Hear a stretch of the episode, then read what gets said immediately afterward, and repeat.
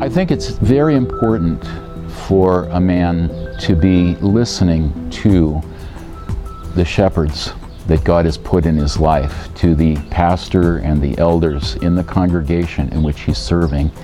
because they know what pastoral ministry is about. They know the costs, they know the challenges, and uh, they have the maturity and the wisdom to be able to discern, at least in seed form, whether uh, a man has those kinds of gifts that would be useful to the church. So, as we listen to all of our brothers and sisters that we may serve, I think it's especially important that we listen to those brothers whom God has placed as shepherds in our own lives and listen carefully to what they're saying about what they see in your life, what they see in terms of your attention to pursuing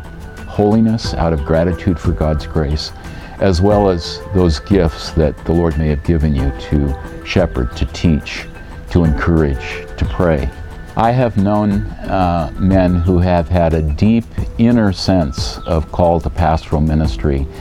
from very a very young age. I myself, even as a very young teenager, thought perhaps God would call me to pastoral ministry, although I took other routes to try to maybe avoid that a bit. Uh, but God led me to Westminster Seminary, uh, to its program there, led me to see how much I loved to study the Word. Uh, I was apprehensive about how well I could minister it to others, either in the pulpit or in a pastoral counseling situation. And it was really only the church's confirmation as I went through the process of being licensed and then eventually examined as I was using my gifts in ministry that other elders and pastors were saying, we see in you the gifts and the maturity I didn't always see in myself, but we see in you those gifts and maturity that need to be used for the building up of the flock.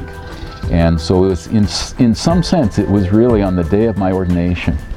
uh, in October of 1973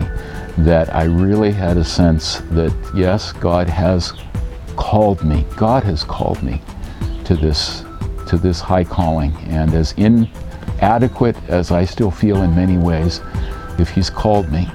He will use me in that process of helping others come to know Jesus and to know His grace even more deeply. Now, that sense of confirmation on the day of my ordination